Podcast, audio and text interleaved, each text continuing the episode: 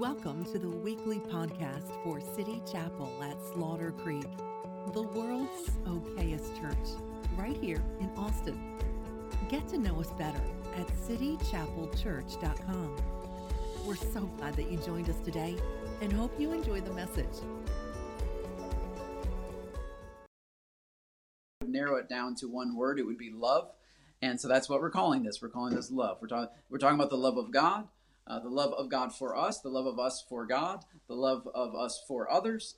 Um, so it's really, I mean, it's really about love. And First John was written by a man named John, and he was a disciple of Jesus. And it was one of the last books written uh, of the entire Bible. Uh, the book of Revelation is actually uh, chronologically the last book written. First John was just before John wrote the book of Revelation, and this is uh, this is really it's an appeal from an elder. It's what it says from an old man, a very old man, the last living disciple of Christ who had actually walked with Christ, and over and over again, he, what he's doing is he's narrowing really the entire Christian walk down to the basics. That's what I love about First John. This is it. This is the simple gospel that God so loved the world that he gave, and that God is, and who God is. And so, anyway, it's a, a wonderful book, but let's jump into verse 1, uh, and uh, we're, we're going to stay there today. That which was from the beginning, John says, that which was from the beginning, which we have heard, which we have seen with our eyes, which we have looked at, and our hands have touched. This we proclaim concerning the word of life. Yeah, I love that right there. Now, this is this is this is the way John works by the way. If you read the Gospel of John, he starts the Gospel of John out very similar. He says, "In the beginning was the word, and the word was with God." He, he's going back to the beginning. And so here in First John he says, "That which was from the beginning." Now, who's that? His name is Jesus. That which was from the beginning, uh, which we have heard is talking about Jesus, which we have seen with our eyes. He's talking about Jesus. Remember, the last living disciple, which we have looked at, and our hands have actually physically touched. And that's going to be important here in a minute. I'll get into that in just a second. This we proclaim concerning the word of life. Who is the word of life? That's Jesus. And so what I love about John, he's he's going back to the beginning. And uh, I, I, I, I want to spend a little bit of time right here. He says, That which was from the beginning, that's Jesus, which we have heard, uh, which we have seen with our eyes. Now, here he's talking about physically seeing or physically staring at. Uh, looking at the word see it's weird it's, it's not the usual word in the in the original language that i would think it, it doesn't mean just merely to look at or to observe it actually means to intently stare at to adore, to focus on, to uh, look with admiration at. When when John says that he saw Jesus, he doesn't just mean he he just saw him walking down the road. It means that he he saw him and he took a second look and a third look and a fourth look. It's like you know, it's like when you see a Dodge Viper on the road. Come on, somebody. It's it's a different kind of look. You're you're examining the details. You're examining the, the the beauty of jesus. And that by the way that's what we've been doing so far this morning.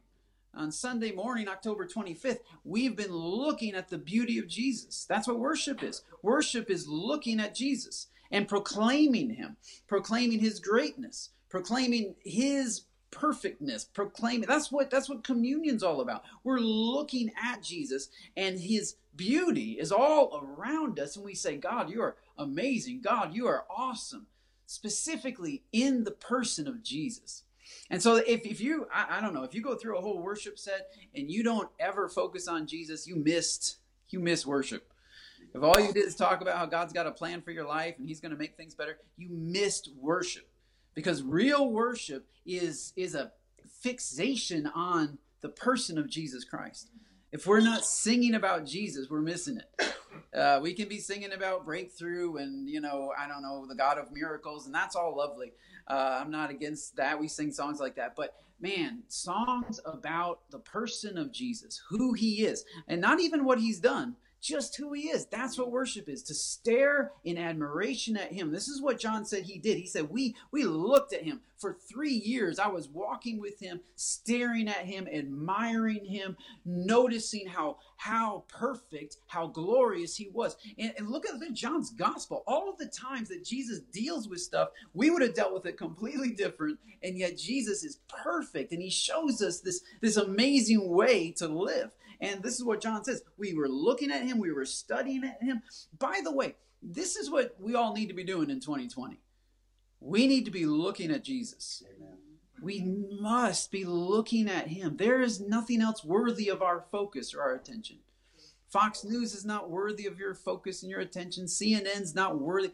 Those, whatever the debates, is that what we're calling them now? Those are not worthy of your focus and your attention. The donkey and the elephant, are not worthy of your focus and your attention but jesus alone is worthy. And when we when we look at him and i mean intently look at him i mean zero in on him i mean focus on him and not give him an hour on sunday but throughout the week what are what are you looking at throughout the week?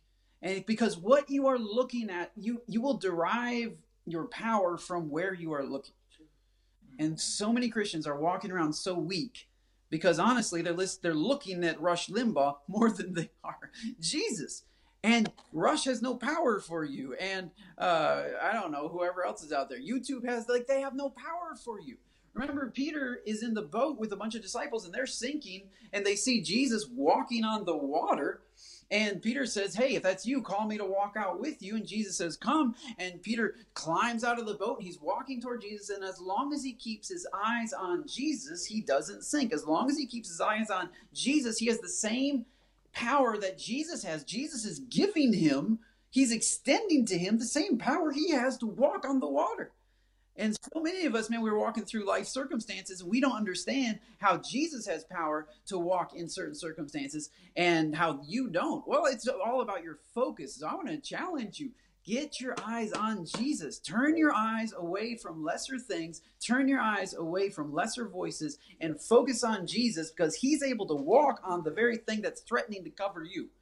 He's on top of it. He's not under the circumstances. He is victorious. He is triumphant. He is glorious. He's beautiful. There's nobody like him.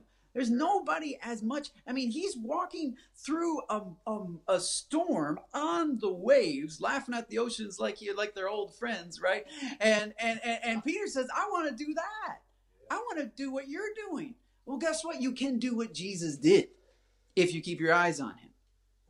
If you keep your eyes on him so many Christians are so influenced, and we were talking about that even before our living room thing. By we're influenced by politicians, we're influenced by media. We'll say, well, why is that? Well, because that's where our eyes are. That's what we're looking at. So we're reading all the time. And John says, man, we focused on him. We studied him. We weren't reading Palestine daily. We were we were focused on Jesus. And we were so obsessed with this amazing man that was walking in front of us, God and man at the same time. We were so obsessed with him that we became like him. You will become like what you're looking at. And that's what it says. I have another scripture here, First Chronicles chapter 16, verses, verse 11. It says, Look to the Lord and his strength, seek his face always. This is the key.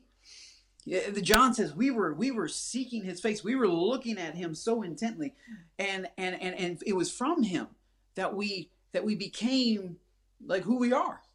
Jesus took twelve nobodies, uh, fishermen, and tax collectors, and random people and he turned uh, in three years put did more in them than what most people get in bible college for going for four years. Like he he downloaded in them an absolute shift an absolute change. I mean john was one of the ones i, I mentioned last week john was one of the ones who was ready to call down fire on the city that that didn't that that, that didn't receive their message. You know john was ready. He's like jesus let's just smoke them let's nuke let's can we nuke that city and that's that's the guy who's writing this book that I just said is primarily about love. Well, how did the, the son of thunder become a disciple of love? It was by looking at Jesus. He didn't he didn't have Kairos to go to. He didn't have City Chapel to go to. He didn't have somebody breaking down the word. He saw the word. He saw the word and he focused in on the word. And by looking at Jesus, he became, it changed him from the inside out. It reformed. Like, this is the thing. When you stop looking at Jesus, man, you start losing all of the things that come with the presence of Jesus. You start losing your peace. You start losing your joy. You start losing your hope. You start losing your centeredness. You start losing your vision for the future when you stop looking at Jesus. But when you start looking at Jesus, it's the old song turn your eyes upon Jesus, look full in his wonderful th- face, and the things of earth will, go, will grow strangely dim. Or Leonard Ravenhill said, strangely grim. That's the way Leonard Ravenhill said. But either way, they'll grow strange. It'll it'll be strangely unimportant who gets elected on November third.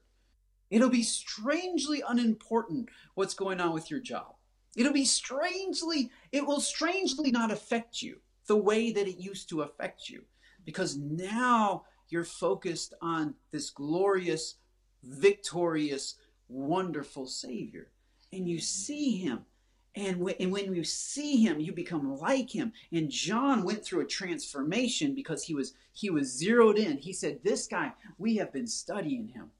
Now remember, this is the last living disciple, and he's he's talking to the church that is year decades removed from uh, from the presence of Christ on the earth. Decades removed. I mean, half a century, more than half a century removed from Jesus being on the planet. So there was nobody else on earth that had actually walked with Jesus at this point except John. So John says, Look, I know what I'm talking about. I studied him, I watched him, I looked at him, and I gazed at him intently. And this is how he, he's laying for us a foundation for how we can also have intimacy with Jesus. Yes. There it is. It's by looking at him. That's the answer. It's by looking at him. It's by zeroing in on him. Yeah, that's right. Fellowship. That's, that's all. Go get some amens in the living room. That's good.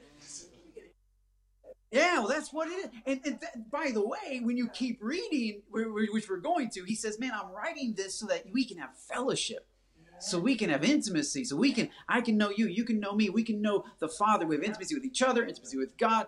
Like that's what it's all about. And so, but he says, man, first you gotta you gotta zero in on him. And what's interesting here is it says that which was from the beginning, which we have heard, which we have seen with our eyes, right? Then he says, which we have looked at. And I, I read that and I was like, well, isn't that kind of the same thing, John?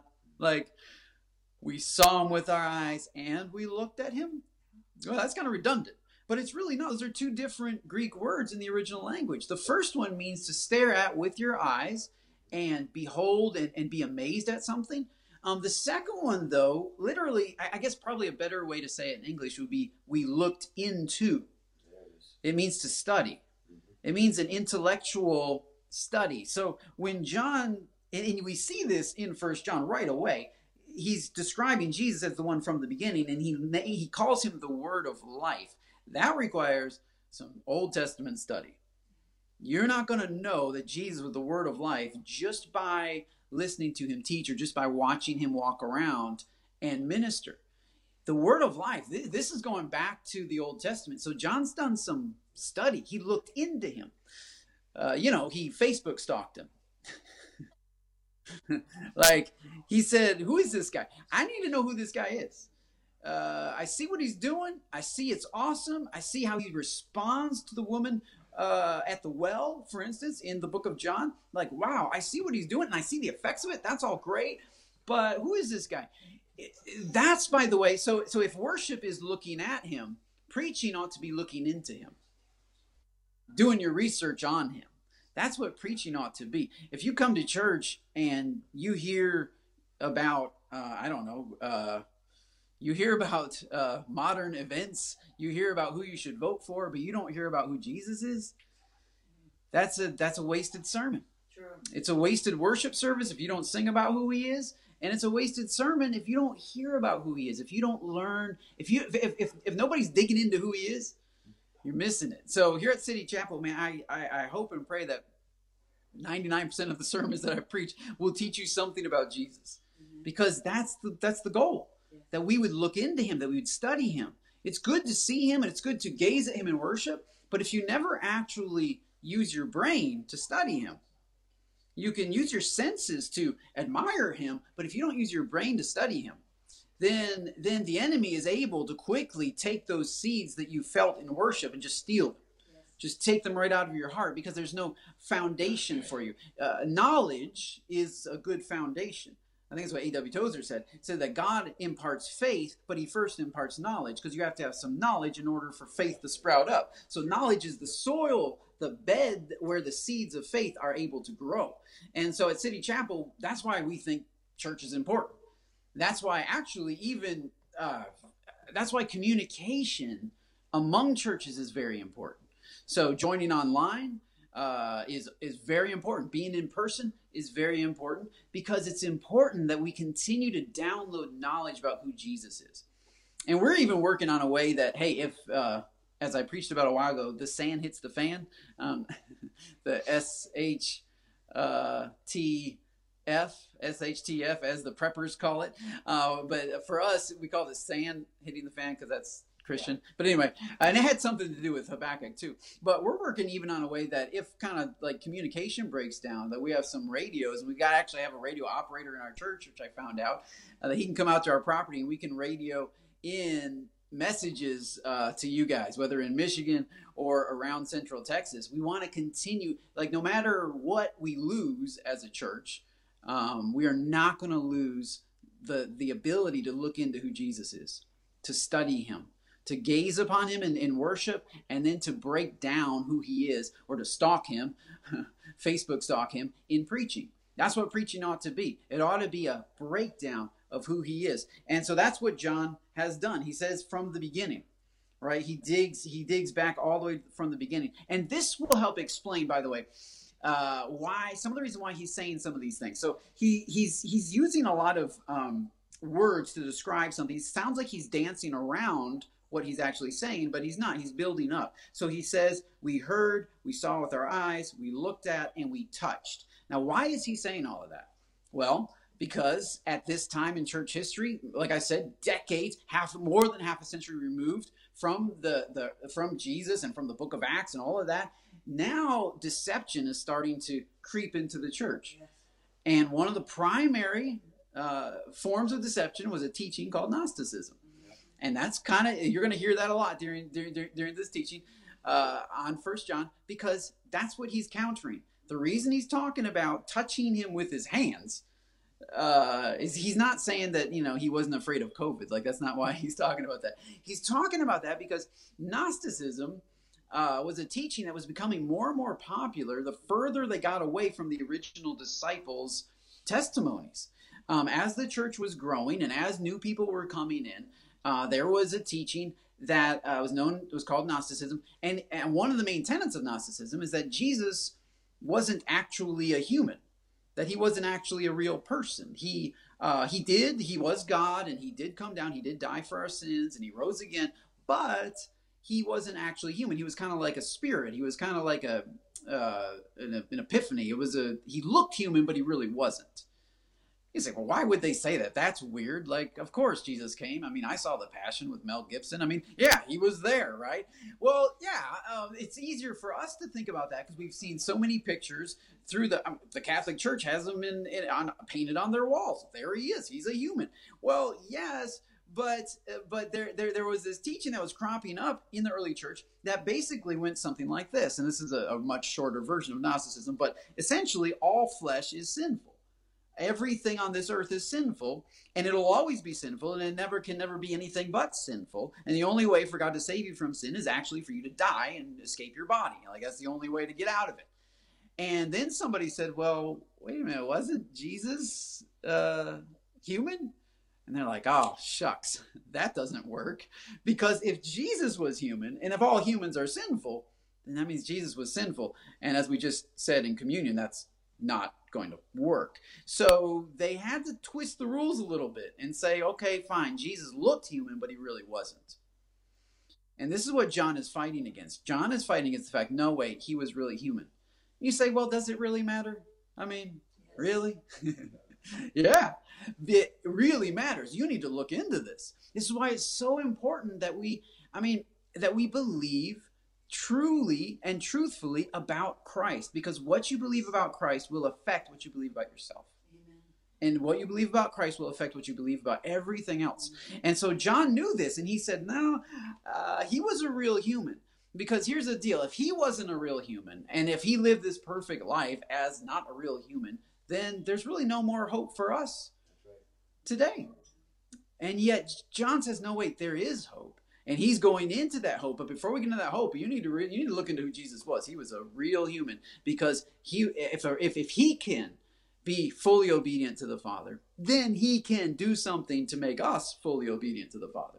Like that's the thing. If he was love, then he can do something in us to help us love others. If he was holy, he can do something in us to make us walk holy. If he was pure, at all like it all hinges on Jesus. Jesus is the hinge upon which all other teachings and doctrines hang. And so John knows this and he says, "Look, let's let's fight against this right now." And it's an intellectual thing, right? It's not a shout me down thing. It's not like no one's going to be, "Whoa, yeah, anti-Gnosticism." Like he's not trying to hype people up and he's not trying to take an offering. He's telling them, "Look, this is super important that you understand Jesus wasn't in fact human. And this is you say, well, that's just intellectual. Well, it is intellectual, but that that that intellect is going to affect what you actually believe. That's right. So so what you think over and over and over and over and over again does start to affect what you really believe. Mm-hmm. And it's so important that we think rightly about Jesus so that we will believe rightly about Jesus and then we'll believe rightly about ourselves and then we'll believe rightly about other people.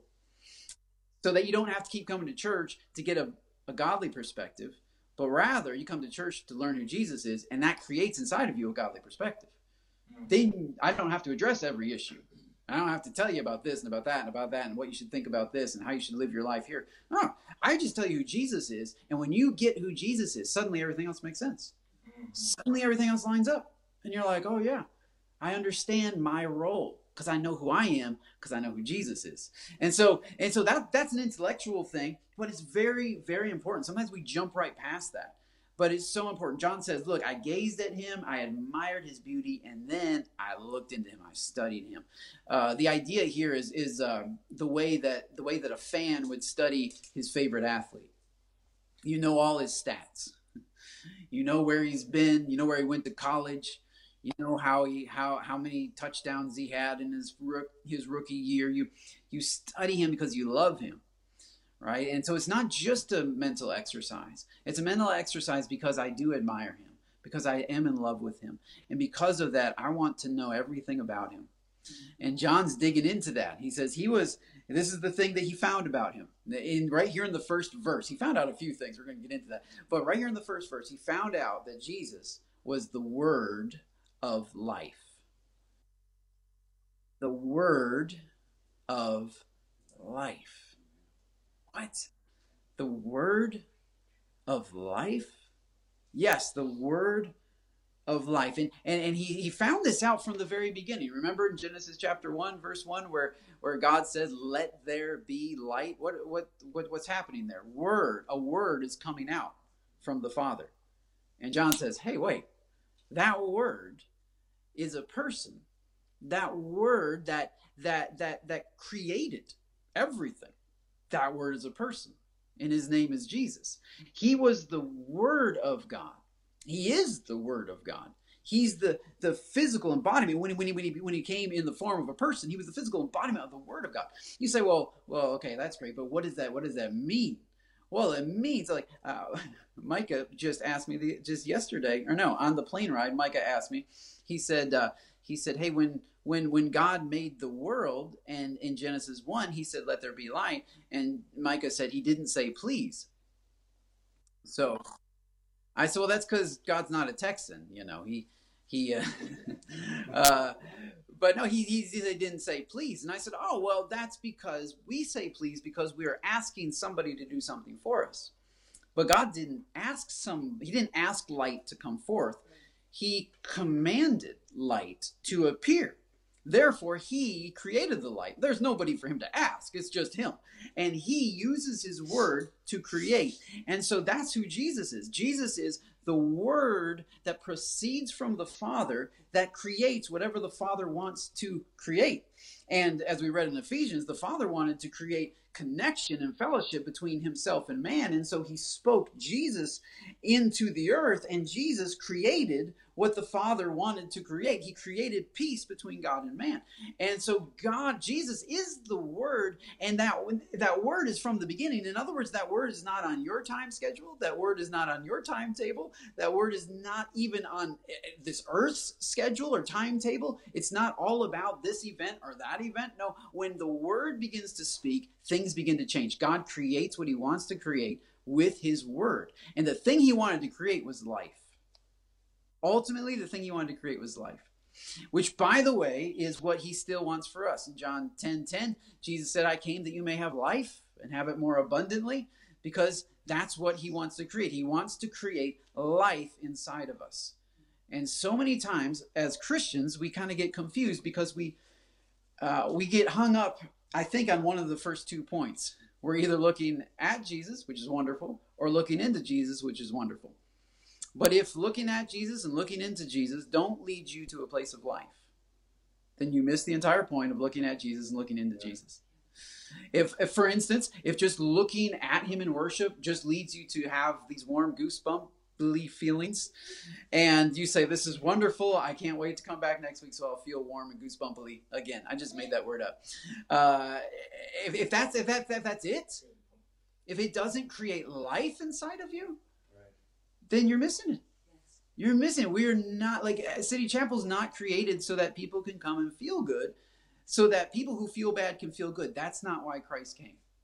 Christ came that people who are dead might come to life. Yeah, so it's not about just feeling good. I'm feeling good's part of it. I mean, I'm not against feeling good. But eh, but but it's more than that. You when you look at him it must create something. It births something inside of you. John, jesus said to nicodemus unless you are born again. You were born once but you must be birthed again. There must be new life inside of you. And not just new feelings of worship. And that's wonderful. The same is true with teaching. Sometimes sometimes we can get so caught up in studying about him that we know all the right theological answers and we read all the books and we we're ready to go i mean I was a part of a church for many years. We were the smartest people I knew.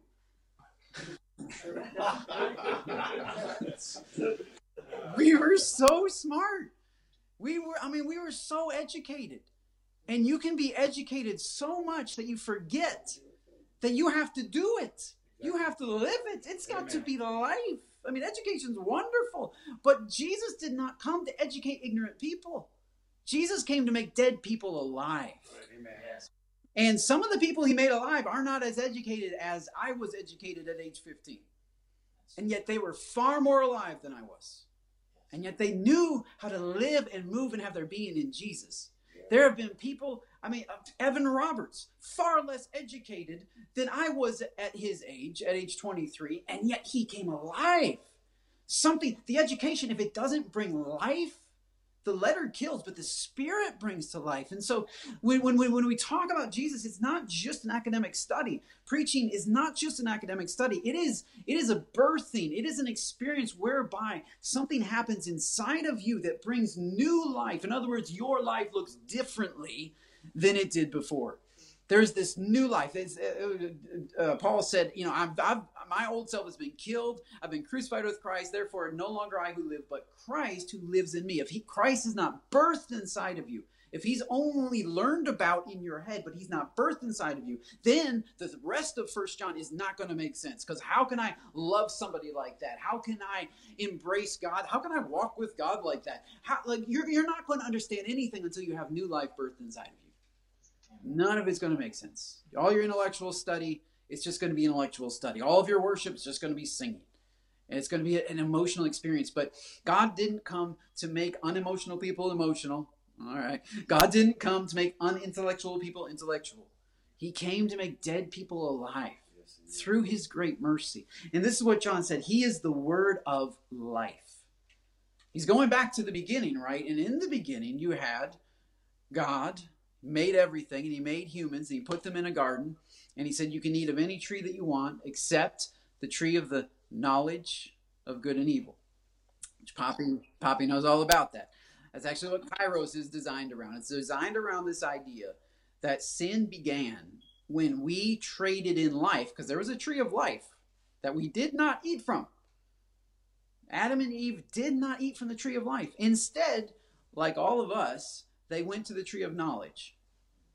And they said, "Man, if I could if I could be as wise as God, if I could have the answers, if I could know, if I could explain, if I could divvy out who is right and wrong, if I had the knowledge of good and evil, if I had the ability to look at every situation and know black and white and black and white, and if that were up to me instead of up to God, if that were up to me to decide and to discern and to understand, then I really wouldn't need life.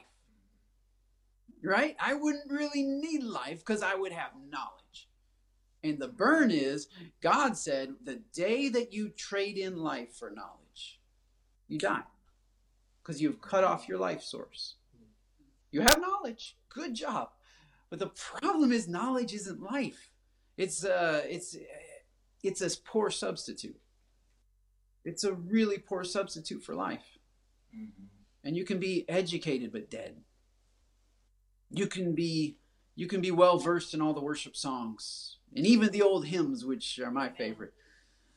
Yeah. But still dead. There must be life. And you say, well, okay, well, how do how do I get life? Well, John says that it is the word of life. In other words, the word of life comes to you, you receive it.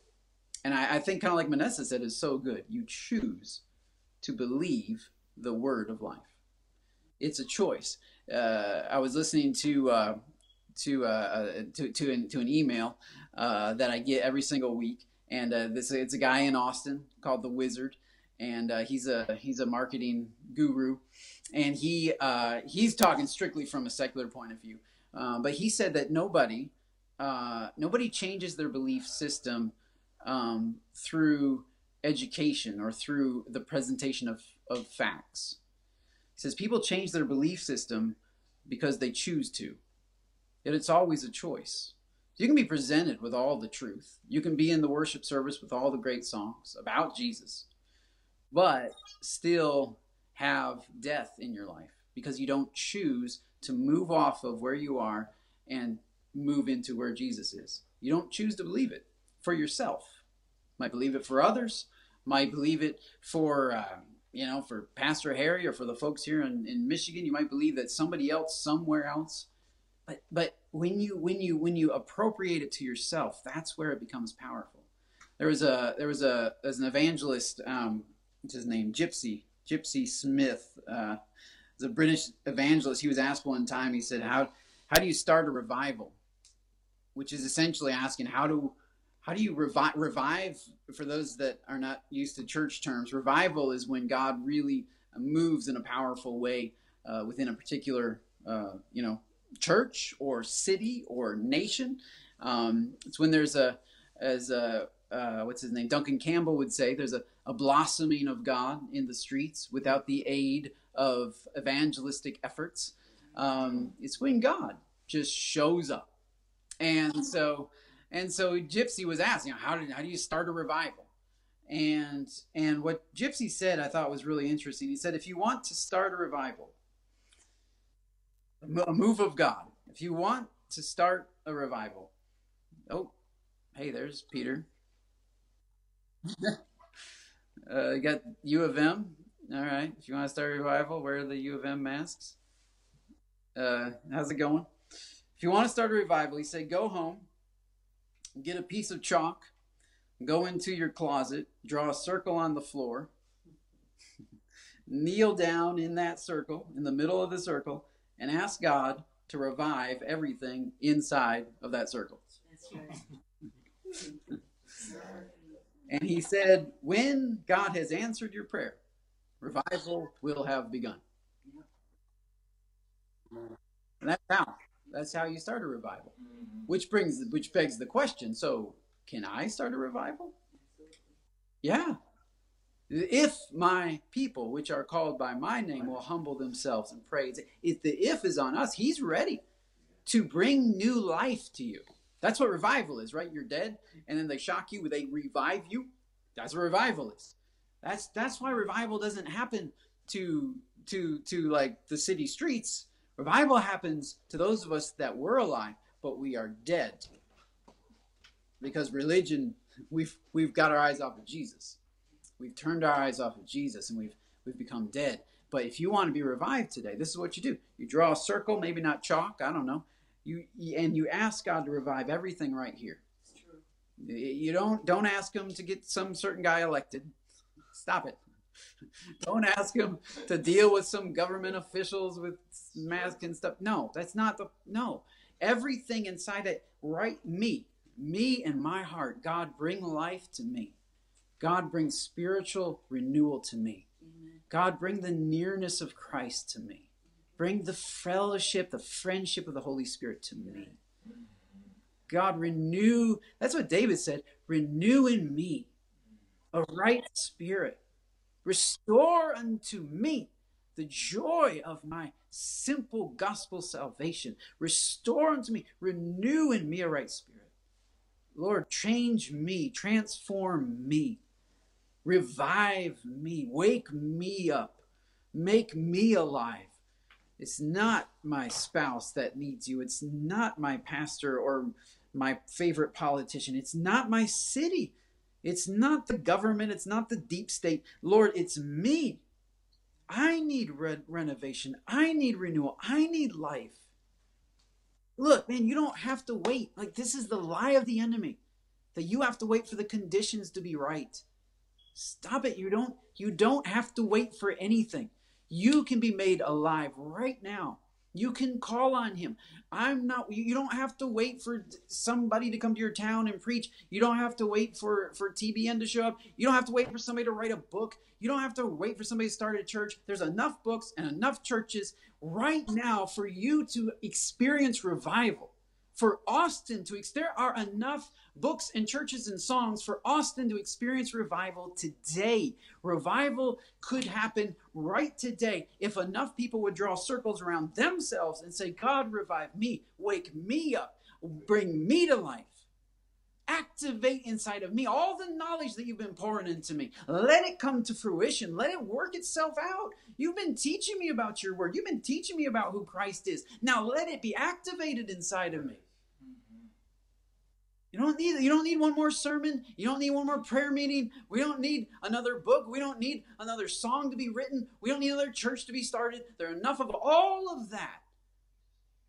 And none of it results in life if nobody just stands alone and says, God, I need life for me. Mm-hmm. The word of life. Can you hear it? Can you hear him calling out to you? He's the word of life. Can you hear him? Can you respond to what he's saying? There it is. Can you step out in obedience to what he's saying? Or are you waiting for him to say something else? It's more pleasant. You're waiting for him to say something else that's more palatable to you. You're waiting for him to give you another option. No, like what he is saying with the with the rhema of God that's coming forth right now. Man, let's just let's just pray right now. Whether you're in your living room or in the house at, at City Chapel, wherever you're at, right here in this living room, Father, I need you. Yes. I need life. I need revival in my heart. I need renewal. I need my ears to be opened so that I can hear him. Sometimes I think I think you are speaking, but I'm not listening. I'm not even hearing what you're saying. Lord, I need to hear you. I need to hear the word of life, the word of hope, the word of peace, the word of truth, the word of joy, the word of salvation, the word of sanctification. I need the word of God. I need to hear him. Open up my ears, Lord that I can hear what the Spirit is saying to the churches right now. Lord, open up my ears. You're not waiting. You're not waiting on somebody to do something. You're waiting on your people to open up their ears and simply walk in obedience to you. There's no major move going to happen. There's no major election going to happen. There's no, ma- we're always waiting for something really big and really large, but it's not. Revival happens in prayer closets. Revival happens in little tiny circles where I draw a circle around myself and say, God, I want fellowship with you. I want nearness with you. And I don't just want to feel something, and I don't just want to know something. I want to experience life. I want all of my feelings and all of my knowledge to translate to this thing called life. If you're there today, if you're there today, if that's you, why don't you just stand up with me? I'm standing. Why don't you stand with me and say, God, I want right here. Everybody, everybody that's standing wants new life. Never mind the circle. Everybody's standing. Tech team, you have to get new mm-hmm. life because you're already standing. So everybody's standing. Jesus, we want new life. We want revival in us. We want your presence in us. We want to hear the word of life. We want to walk in obedience to the Holy Spirit. We want to be submitted in everything. And we want to be alive in everything. So that, yeah, we're not, maybe we're not perfect yet, but we are fully alive, listening to the voice of the Holy Spirit, listening to the power of God, receiving daily bread. This is my daily bread to hear and to do the will of the Father. This is what feeds me. This is what, this is what grows me. Lord, help us to stop eating off the tree of knowledge and continually getting fat over knowledge and not actually eating life. May life feed us today. May, Jesus said, This is my body broken for you. Take and eat all of it because this is life. This is knowledge. This is true knowledge. This is true holiness. This is the truth. This I am the way, the truth, and the life. Take me and eat me and digest me and receive me mm. and feed off of me. Lord, I need to feed off of you. I need manna. It took care of the ones in the wilderness, but I need fresh bread from heaven. I need to hear from you, Lord. I'm not content with where I'm at. I'm not content with what I have. I'm not content with what I've seen. Lord, I need you. And I'm not looking to things that satisfy the flesh. I'm not looking for uh, a, a, better job, or if in my case, a larger church, or I'm not looking for more money or more. These are all things that the flesh desires. I'm not looking for more knowledge or for more goosebumps. I'm looking for more life, for more real life. Looking for spiritual vitality. I'm looking for intimacy with Jesus. I'm looking for nothing between my soul and the Savior so that his blessed face may be seen. Nothing preventing the least of his favor. I'm looking for a clear path, a straight line between heaven and earth. I'm looking to pick up the phone of my just prayer life and instant access into the manifest presence of God, for instant fellowship with the Holy Spirit and friendship with Him. I'm looking to hear and to speak and to hear and to speak and to hear and to speak and to fellowship and to commune. I'm looking for intimacy between myself and others. I'm looking to build up others. I'm looking to be an instrument of, of, of God in 2020 not limited by government mandates and whatever. I'm looking to God to use me as He would use me right now. I'm not waiting for Him to use me for me to get better and more useful. I am right now usable. I am right now available. I am right now. Revival starts right here within this circle. Don't need anything else. Don't need anything outside of this circle. It's just the presence of the Holy Spirit in me right now. And God's going to speak different things to different ones. He's going to speak different things to you that He speaks to me. He's going to deal with different things. But the key, the key is is submission to Him. The key is openness to Him. The key is to hear. To hear. Do you hear the word of life? And can you do what it says?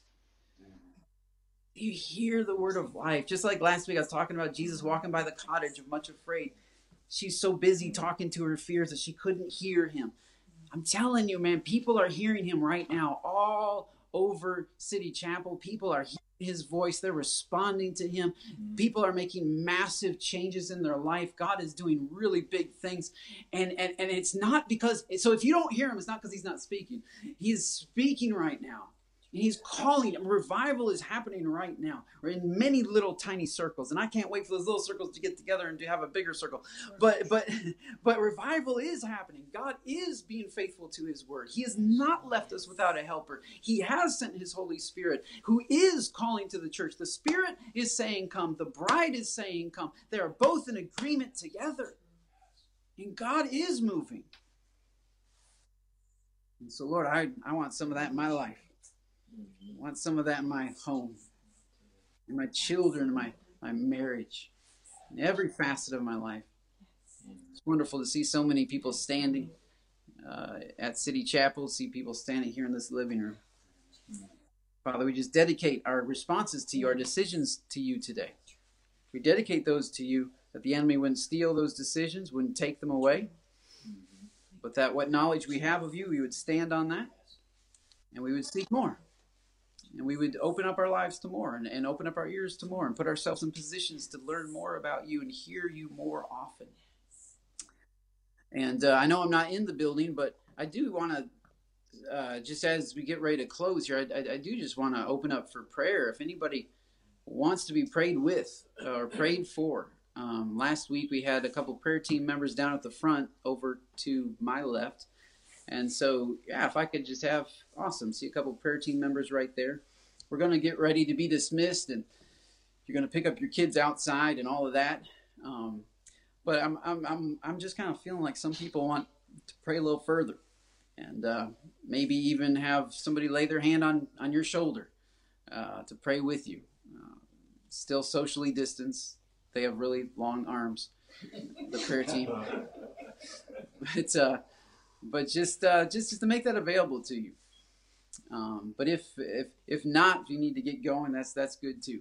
Uh, we love you. We're glad that you have joined us for church at home. And then those of you that are at home, thank you for joining us at home uh, faithfully and, and, seeking Him. I'm going to turn it back over to you all. Uh, Pete, maybe if you can just play some songs that are a bit more um, uh, yeah. subtle than what we normally play, a little more worshipful. Uh, just kind of continue that time if anybody needs prayer. But if not, go get your kids. Be blessed. We love you, and I can't wait to see you next Sunday when I when I'm there in person. And uh, uh, yeah, it's just to just to meet with you and and hopefully see you Saturday, Saturday uh, on our fall fest. But God bless. I'll turn it back to you guys. Thank you.